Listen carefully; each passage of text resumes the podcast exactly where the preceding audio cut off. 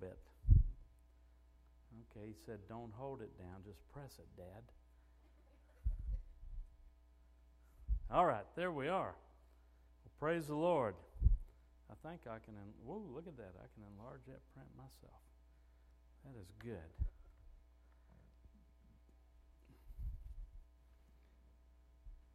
Stephen and Amanda, how's your girl doing? So so? She in Springfield? Tell me her first name again. McKenna? Everybody just agree with me right now. Just put a hand up that you're agreeing. Father, in the name of Jesus Christ, we bind every evil force of darkness that would try to destroy this young lady and her mind, her body, and her spirit and her soul, Lord. And we release, we ask you to send the angels of heaven to encamp about her and to pour out your spirit upon her. Let her have a revelation of Jesus the Christ and let her life be drastically changed. Let her have a visitation of the Holy Spirit, O oh God. And we know you're faithful and that you will do according to our faith. And I believe. Everybody say, I believe. All right, we believe. God's going to touch her. Amen. I've got a peace about it. I don't know about you, but I do. All right, Pastor Ken, you going to help me read some scriptures? All right, well, we'll see. Proverbs 29 18, I can say it where there is no vision, the people perish in the Old King James. Where there is no revelation, the people cast off restraint in the New King James. And people don't have any boundary lines. Amen? When they are not connected like they should be. In other words, you got a vision for something. Hey, it doesn't matter what it is. Look, we we believe if I was Amanda and Stephen, I just would get that vision in my mind of McKenna lifting her hands, praising the Lord, serving God, saying, I love Jesus and He has saved my soul.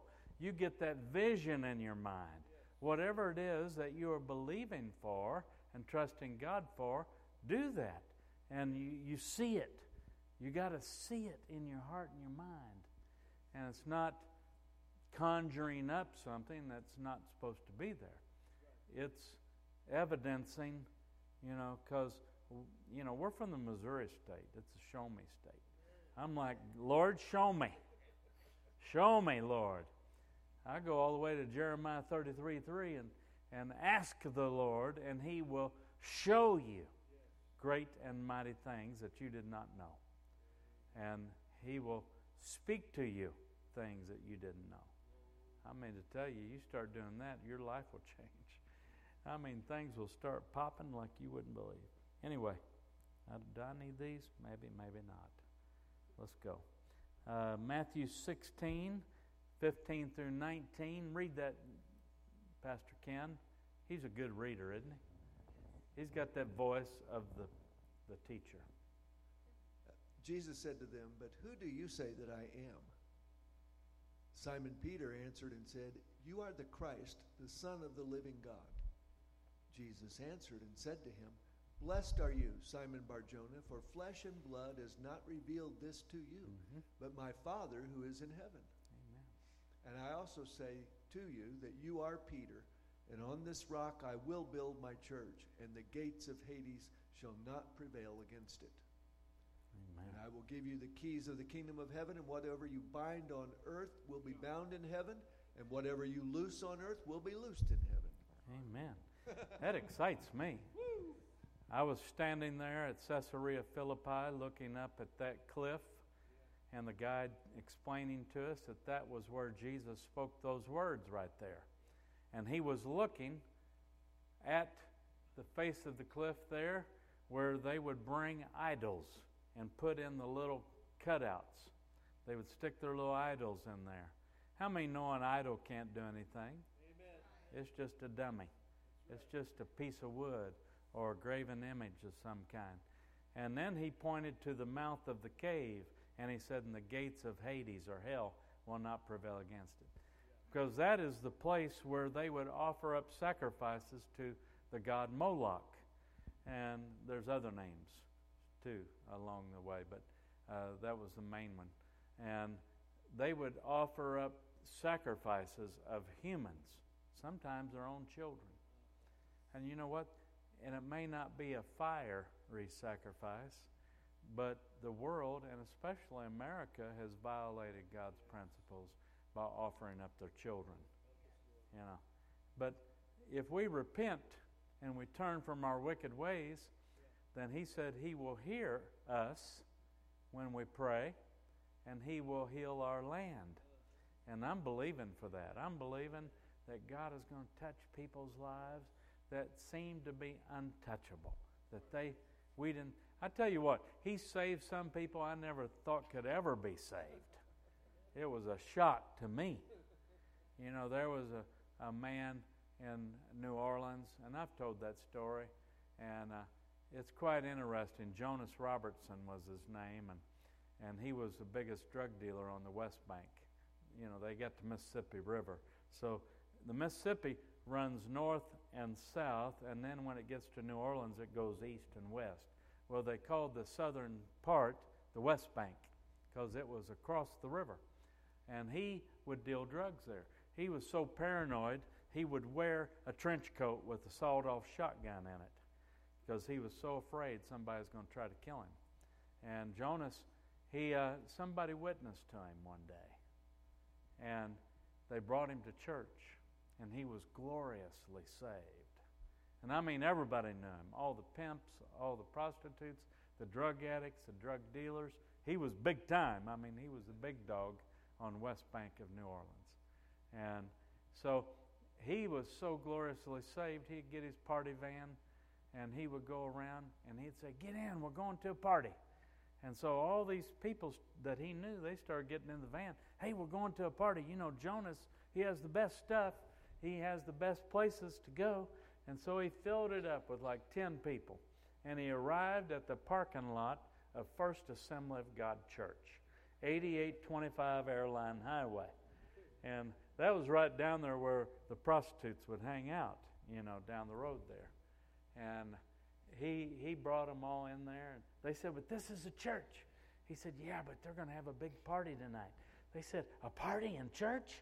He, he said, It's the best stuff you ever had in your in your life. And so they all go in with him. He gets there early enough, he gets them down on like the second row. And he's got like 10 people down the pew. And they're all sitting there. And then they have service. And, you know, that church down there had like a, a Dixieland band, you know. I mean, Al Hirt. There was musicians, Randy, off the out of the Al Hirt band, the Pete Fountain band. I knew some of them. And uh, they'd play and get that thing going, man, it'd be going good. And uh, the people get excited and they'd start praising the Lord. And those people, they, they kind of looking around like, what's going on? This is kind of like a party. And then Brother Gorman got up and preached the word, and then he had an altar call, and he cried over everybody, you know. They'd come down the altar, he'd just boo-hoo over them. And so th- they all got up and came down and got saved. And Jonas just, that was what he's known for. He got more people saved in such a short time. And then he went away to Bible college and he came back and became a pastor on the West Bank where his old stomping grounds were. You know, God can do anything. And he can take away the stench of the fire, of the altars, of the idols, and he can cause hell to not take some people. We can do what James or Jude said actually reach in to the fire and pull out some that are still able to be saved. Amen? So that's what we need to do. That's what we're praying for. We don't give up on nobody. Yeah, I'll be praying for McKenna now that I know her name even more. I'll be proclaiming it. This young woman's going to be a, a prophetic voice in the wilderness for the Spirit of grace. But anyway, this is telling us that we have to be a force in the end times. We're in the end times. I don't know if you knew that, but we are. We're in the last days of the end times. But we went through some of this and we went through to Acts and we read that and we talked about that some about how the Holy Spirit came so that we could be witnesses unto Him.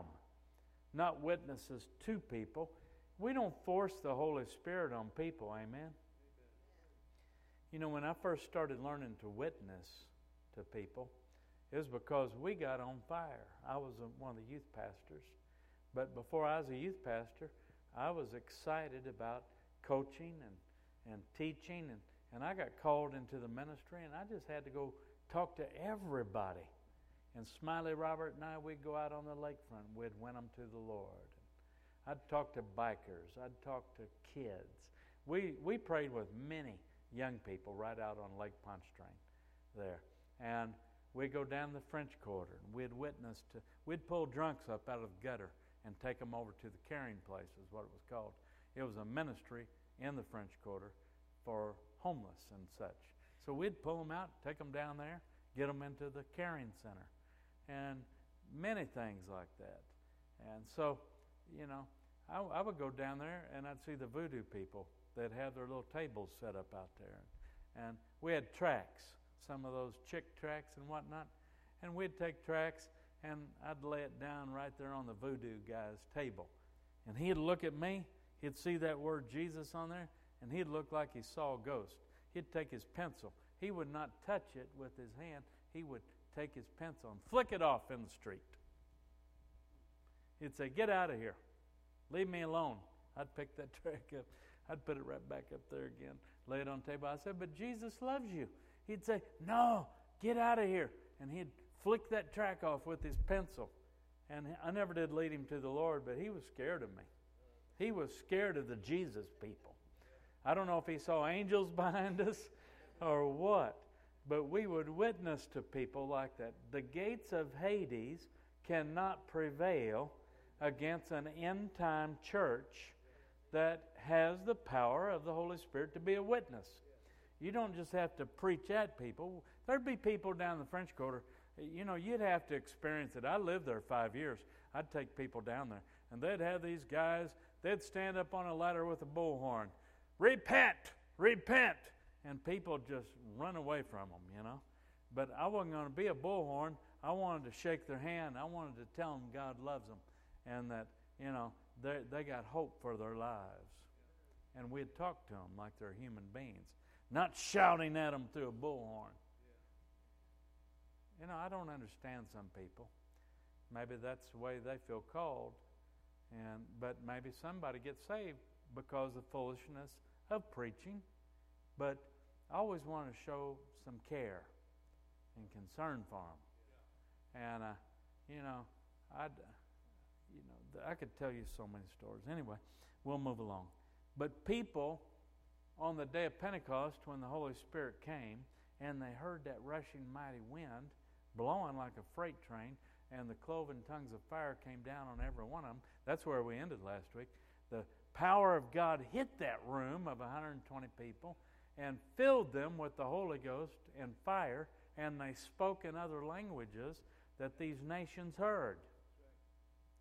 And I explained to you that when you speak in an unknown tongue, you're speaking, as Paul wrote, either in tongues of men or of angels.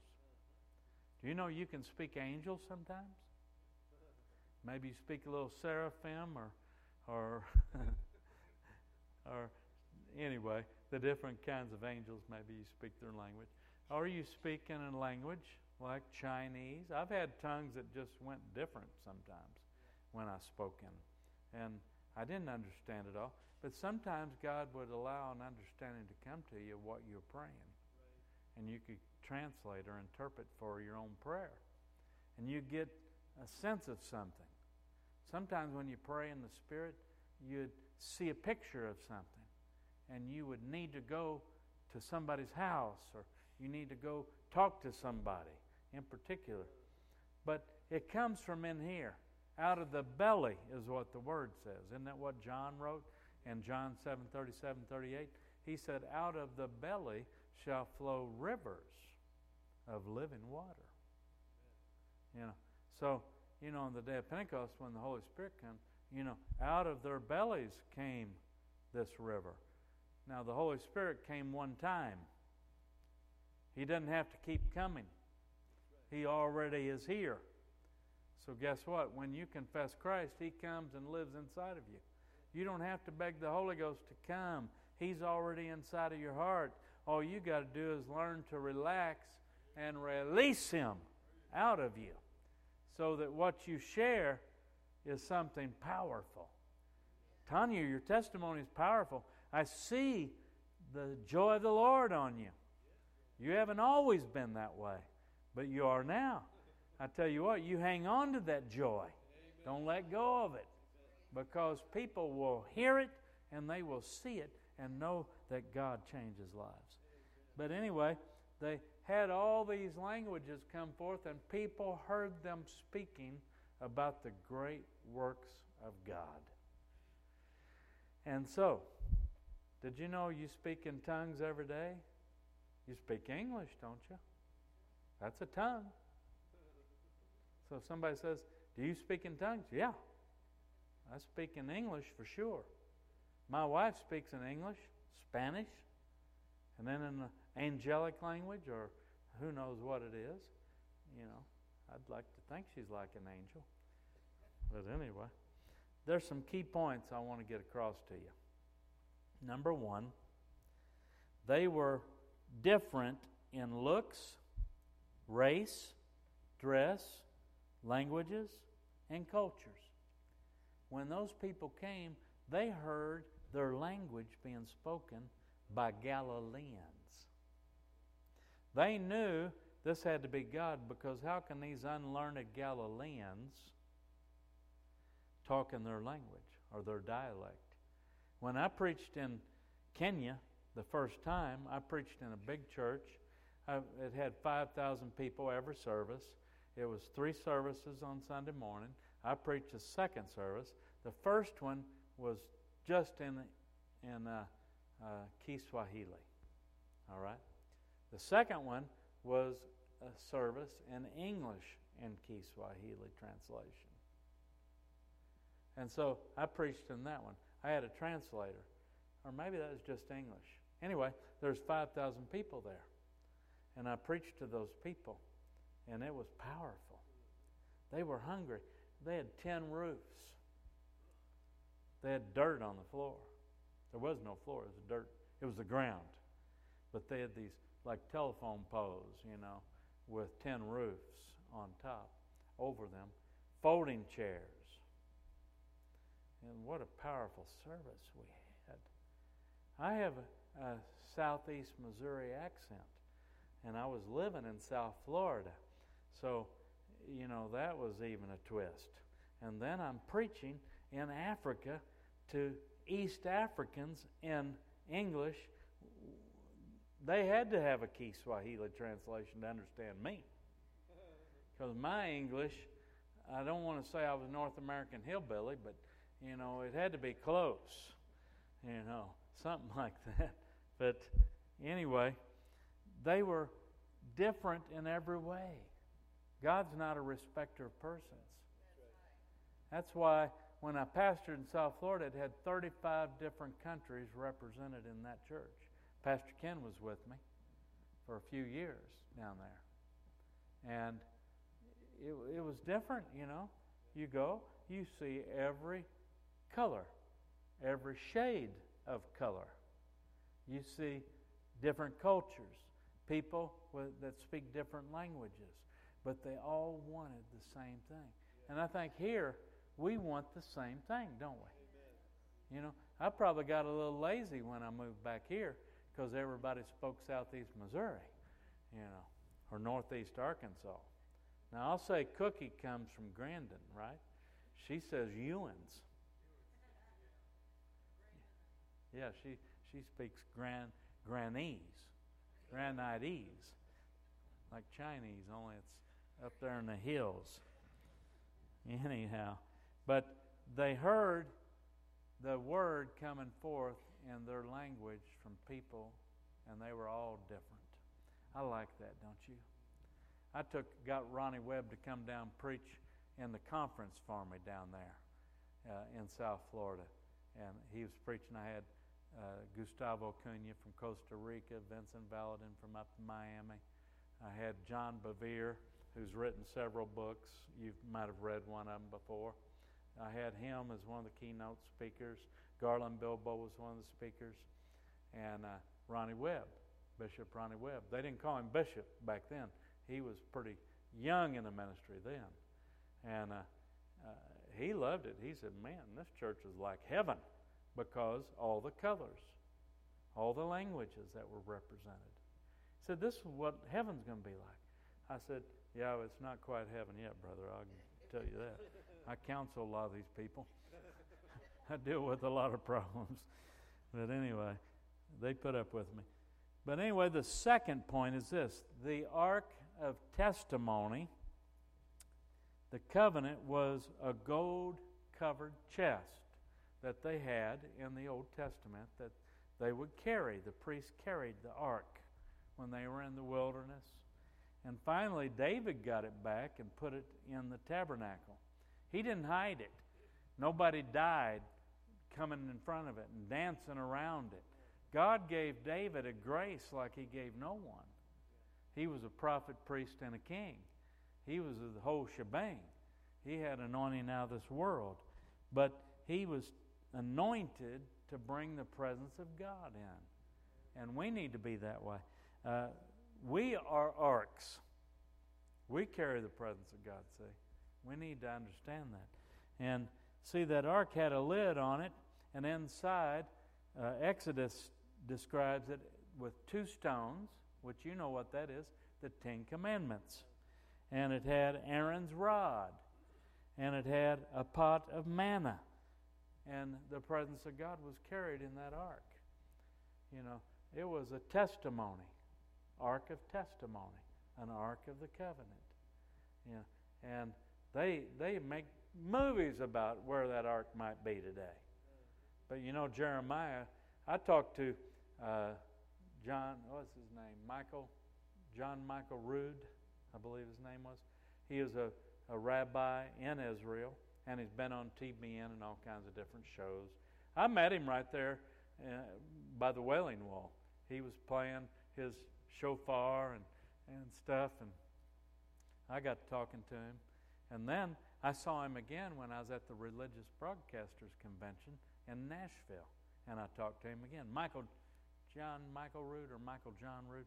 Anyway, he was a, a rabbi, and he explained all about how Jeremiah brought the Ark of the Covenant out and hid it, you know, because they were coming to the temple to try to destroy everything. And if you can look him up, I think it's John Michael Rood, like R, I don't think it's R O O D, it could be, or R U D, R U U D.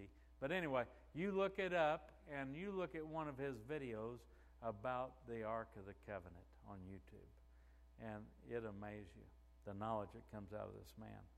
But anyway, uh, that carried the presence of God for Israel. But point number three is this as it was an earthen vessel, as we are, and carried the presence of Christ, Jesus became our prototype. He was man on earth, but he was also God. He carried God's presence in him.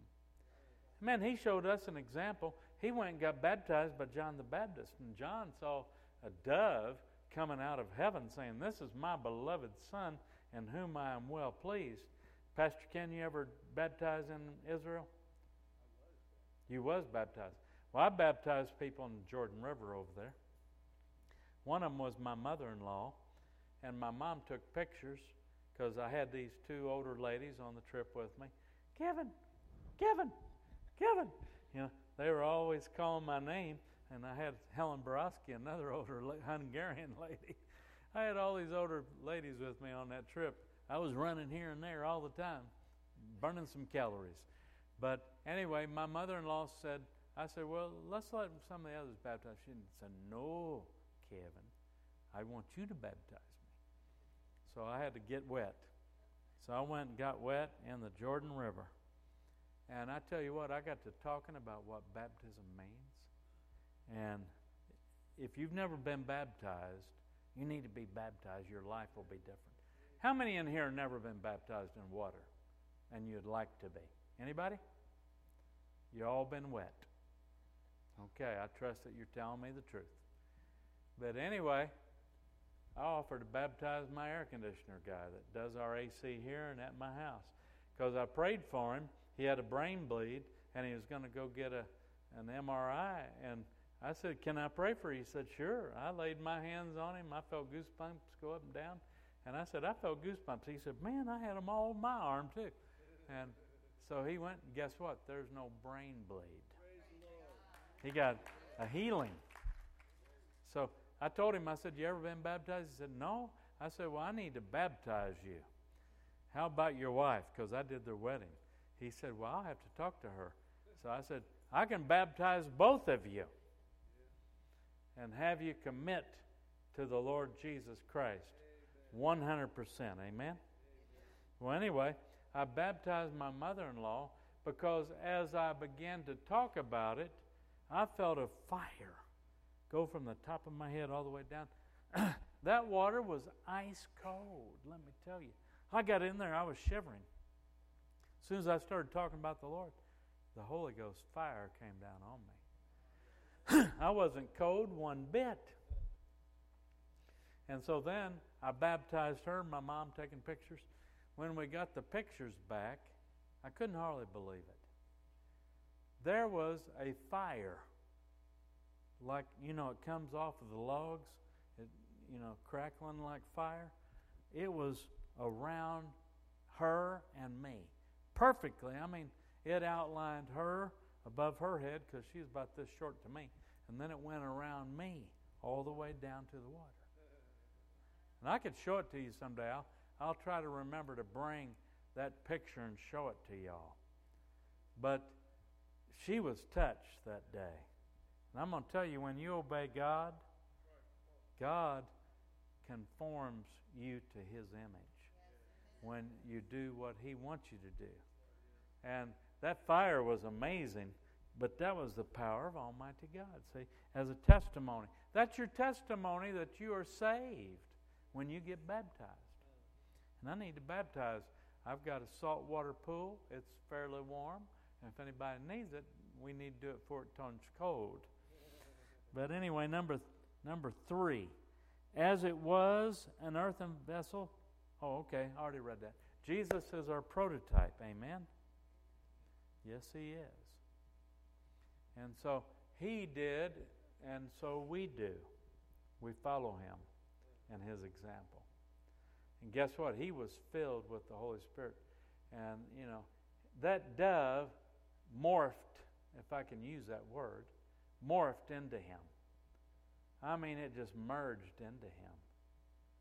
And, you know, I mean, I think others saw that dove, don't you think, Pastor Ken? They saw that dove come down because they wrote about it. And there's a voice that spoke, This is my beloved Son in whom I am well pleased.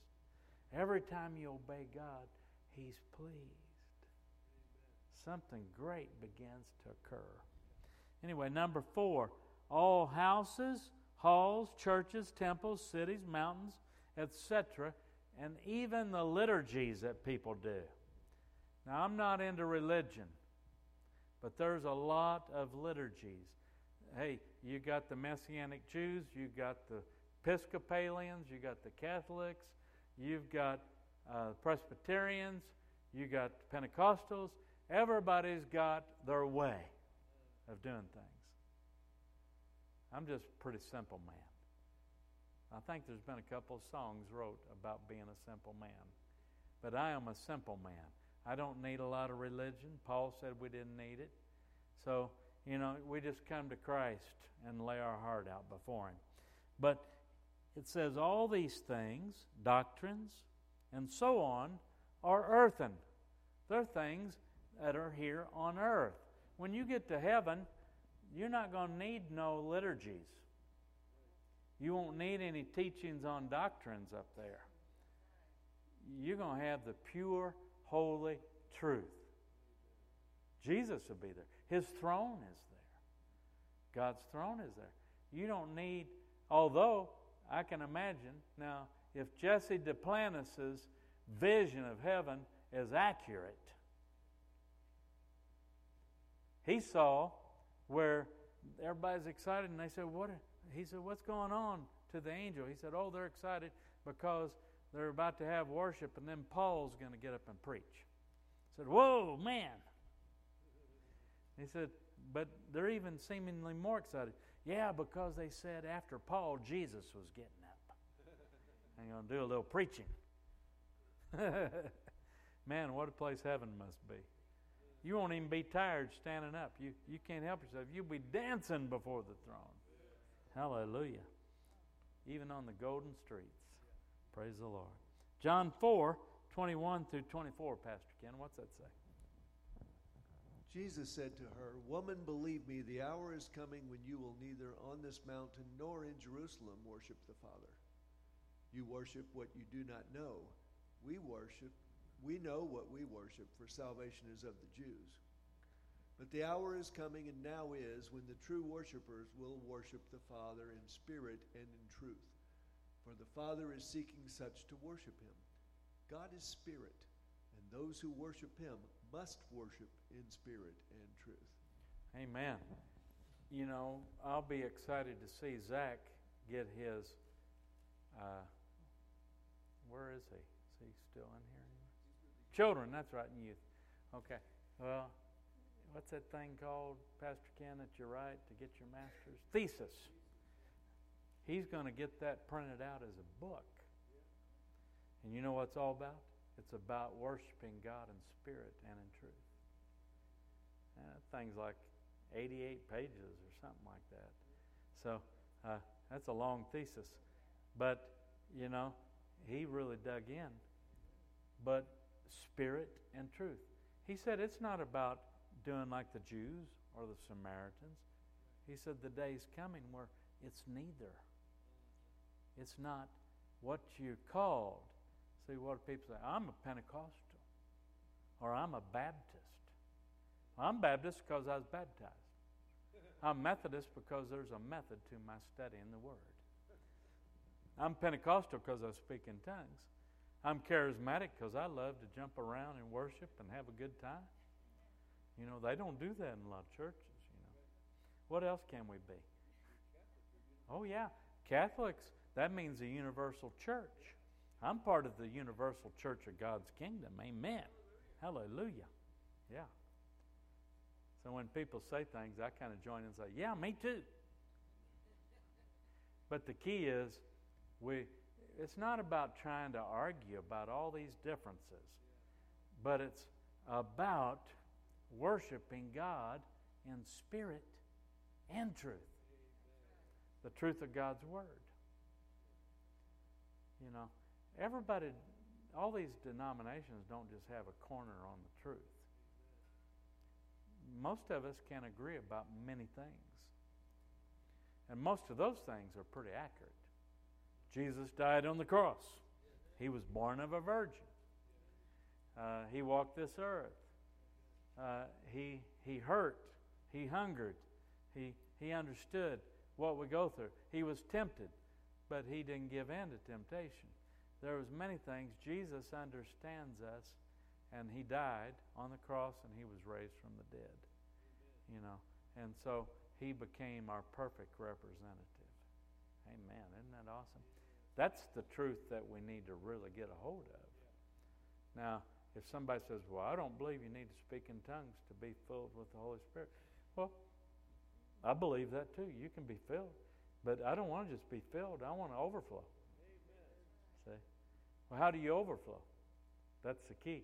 You get a hold of the Holy Ghost and let Him overflow. Let Him outpour.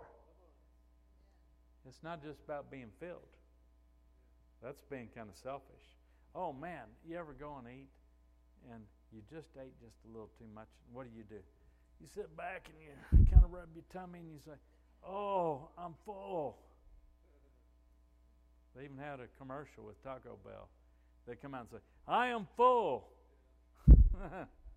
they eat a lot of tacos, yeah, but they are full. But see, the Lord, He fills the earthen vessels. He's not a respecter of persons. I've seen him baptize Catholics in the Holy Ghost. I've seen people get healed before they were ever saved. So, you know, they don't even have to have faith. Sometimes a faith gift is just operating. I've prayed for people cancer and all kinds of things, and they've been healed. Then you ask them, Have you ever confessed Jesus as Savior? No, I haven't heard about that. I was preaching in Albania in a church, praying for people, and they were falling out in the Spirit. And so the kids run out, some of the children. They ran to their houses. And this lady come in. I don't know, Dave might have been with me on that trip. It was that church up in the mountain. Anyway, uh, they, this lady came back with a kid, and he brought her up to the front, and she had on the Muslim garb. Because Albania, they have, that's a Muslim nation. Although you'd think only Arabs are Muslims or something. No, it's a white Muslim nation. Those people are very white and they're very Muslim. Well, this woman come in with her Muslim garb on. She said, "Can you heal my shoulder?" I said, "Well, Jesus and me can." Will you let me pray in the name of Jesus? She said, Any name you want to pray in. That was through a translator. And so I laid my hands on her and prayed in the name of Jesus and God healed her shoulder. I mean, she immediately began to move it all around. God wants those people to have a witness and a testimony. And so, you know, it's awesome to see what God does. He doesn't care about your religion, even. He'll heal Muslim. See that now she's confronted with the fact that Muhammad did not heal her, but Jesus did. You know, uh, in fact, one of the mayors in a town where one of the feeding programs were that Ron Kelly led, out of Living Water, which I was a part of the board, and uh, he he told Ron, he said he was going to have a baptism. He said, "I want you to baptize me," and he asked him, said, "Well, we baptize people that have confessed Jesus." He said, "Well, I did that." He said, "You did? When did you do it?" He said, "Well." I would stand outside the window when y'all were teaching the children and you had them pray to Jesus. And he said, One day I felt something inside. And so I prayed to Jesus and I confessed him as Savior. He said, So I want to be baptized. it's powerful. This man was a Muslim. Man, the Muslim, uh, what, what would we call them, the imams or whatever, they would get so angry in these towns and the, the mountains of Albania because many of their parishioners were turning to Jesus and going to the Christian church. It's something else. I tell you, God is good. Uh, where am I? Uh, let's go with number five. We can only worship in spirit and truth, and we read that, but let's go to John 6 63, Pastor Ken. It is the Spirit who gives life, the flesh profits nothing. And that's point number six, self explanatory. I lift weights to try to stay in shape and burn calories and help my sugar level. I don't lift heavy weights, I use 10 and 20 pound dumbbells. And so I, when I say I work out with dumbbells, it's not a couple of guys that aren't very smart. it's actually weights. so, but I use them. I do some curls and I do some military press and I lay on an incline bench and do, you know, these and I do these and then I do these and I do these and I do these. I do like seven or eight exercises. And I do about 80 reps of each one with 10 pound dumbbells. I tell you what, you do 80, your arms start to feel like it's 100 pounds by the time you're done. And, uh, but you know, it, it does something for me. But it doesn't profit me if I'm not getting the word also. All it does is lower my sugar a little and and I stand a little more erect when I'm walking. It profits a little. It doesn't profit like the Word of God can profit me. You can walk 10 miles a day, and if you don't ever pray or read your Word, it's not going to make you a better Christian to walk. You just might be a little thinner. That's about it. You know. But let's look at Colossians chapter 1 verse 27. To them God willed to make known what are the riches of the glory of this mystery among the Gentiles, which is Christ in you, the hope of glory. Wow. See, to the world, they don't understand. They call us Jesus freaks. They say we're religious nuts. They say, You're weak because you have to have a crutch to lean on. But the reality is, it's a mystery. But when you accept, see, you don't, you won't choose to be saved unless the Holy Spirit leads you.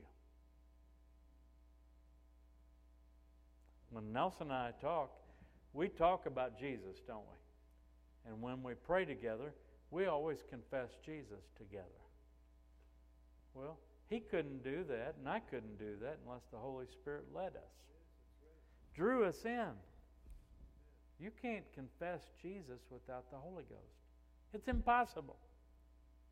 You can say he was a historical figure, or yeah, he was a nice man, or like the Muslims say, he was a good prophet. He had some good words to say. But when you say he is the Savior and the Lord, you cannot do that except by the power of the Holy Spirit. So when you do that, something happens. And you may not always feel it because we don't live according to our feelings only. We live according to the truth, the facts of who Jesus is. So we confess the truth. Anyway, number seven, Christ in you is the hope of glory. When you have Christ, it's not just Jesus, Randy. Jesus is a man that walked on the earth.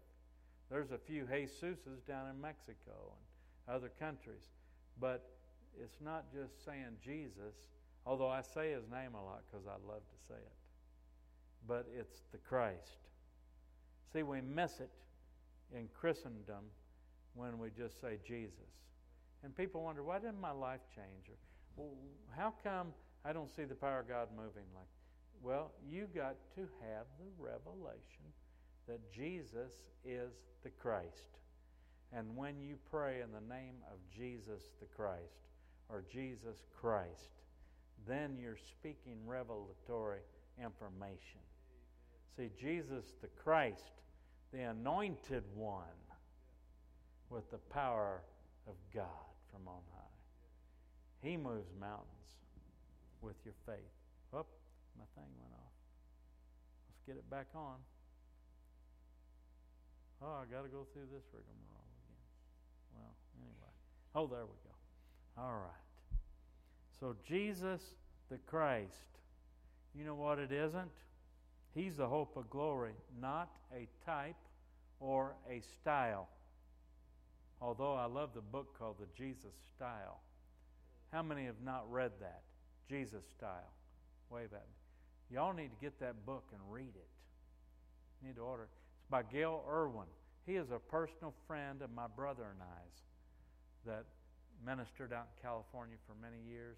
He was a leader actually in a denomination, and then he got to really seeking God, and he got out of the denomination. I started to say the abomination, but I no, I mean the denomination. but anyway, just forget what I just said. It doesn't matter. But what it isn't, it's not about being Democrat or Republican. That's between you and the Holy Spirit. I, I really can't stand on one platform because they're for abortions, and the other one are wishy washy. So when people say, What are you? Uh, well, I registered many years ago as one, but I just want to say I'm a Christian. And I'm going to vote for the person that has the most godly character and belief system. Amen. And probably not very many of those are in either one of those groups that we call Democrat and Republican. I hate to say that, but it's somewhat true. But we have to be Christ based, not political, not religious. You know, uh, I'm not, you can't preach angry. But you're not more important because you belong to some group with a certain name of a denomination. That doesn't make you more holy. Man, I can look in those and find just as many sinners as I can look in any place. Yeah. So we can't look at denominations, political affiliations, or any other kind of thing. There's no clubs that are going to get you to heaven any better than another one. But you've got to have Christ, Jesus, in you. He is your hope of glory. Pastor Ken, what's 1 Peter 4 and what's that, 8? And above all things, have fervent love for one another, for love will cover a multitude of sins. Yes. You know, when somebody comes to you and they've done wrong, your job is not to go gossip about their sin. You know, when these guys fell, I mean, they wanted to crucify them, so to speak. The different ones, the TV preachers and different ones that messed up, they wanted to just obliterate them. But yet, all they had to do, like Jesus said, you know, when you look and you judge somebody else, and the log and the splinter, you know, one's in your eye and one's in theirs. You, know, you cannot be the judge. Now, in church, we have to judge a little bit because we can't have people running rampant that are doing wrong things, especially in leadership. We're responsible. But what we're saying is we don't judge people to go to hell. We need to love them and cover them and any sin and mistakes they've made. We need to help them to, to get over it. Love conquers all. Perfect love casts out all fear. Somebody can come and talk to you when they know they can trust you and they're not afraid. They can tell you anything.